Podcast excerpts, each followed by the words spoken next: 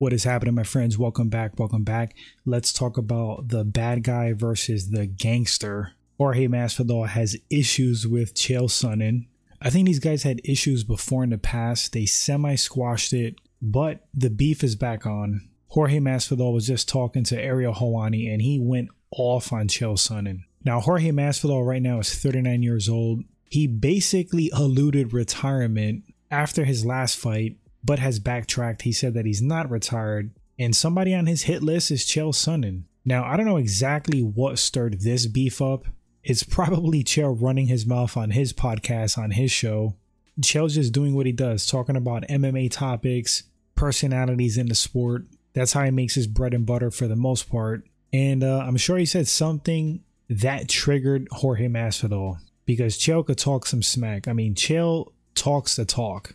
He doesn't even make sense half of the time. I think he just says things for clicks and views, says outlandish things, sensational stuff. And something he said pissed off Jorge. If I could speculate, now Chael Sonnen has been retired for some bit now. I'm not sure if he officially retired, like where it came out of his mouth and he hung up the gloves. If he did, I don't recall. Apologies on that. But the point is, he's been inactive for a bit, and for all intents and purposes, he's retired doing his commentary gigs, doing his stuff on his channel, his platform. He's got some good things going. He doesn't need to fight. Chael's older right now, well into his 40s. Jorge Masvidal is 39 years old. So, you know, these guys are not spring chickens. But who would I favor in a fight between Jorge Masvidal and Chael Sonnen right now? I mean, okay, so size advantage and strength has to go to Chael Sonnen. From a stylistic standpoint, it's kind of not a good fight for Jorge.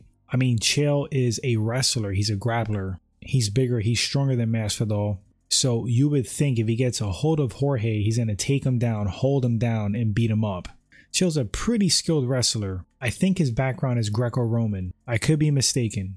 But he certainly knows how to shoot a double leg, how to get a single, not just upper body throws. I mean, Chael Sonnen, if he gets a hold of Masvidal, I would think he could get him down. Now, Jorge to me has underrated takedown defense. I don't think he's necessarily easy to take down, but you have to take into consideration Chael's size and strength advantage. I mean, he could probably stuff a few takedowns, but I think if Chael Sonnen gets on top, I don't see Jorge getting back up. So he's just going to eat ground and pound, eat elbows.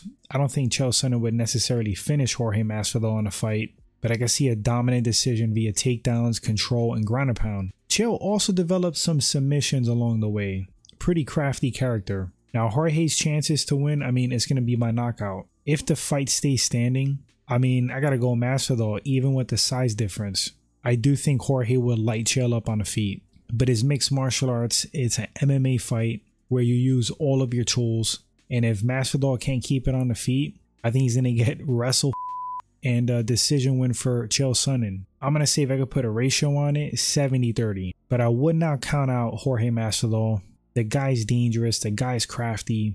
He always has a striker's chance. Do I see this fight ever going down? Heck no. I just don't see Chael Sonnen coming out of retirement for whatever amount of money to fight Jorge, whether it's boxing or MMA. I could be wrong. Stranger things have happened. Don't see it happening though. But guys, I don't know what else to say about this. I think it's comical. I think it's funny. Chael must have said something crazy triggered Jorge, where Jorge's saying that he wants to break Chael's orbital bone.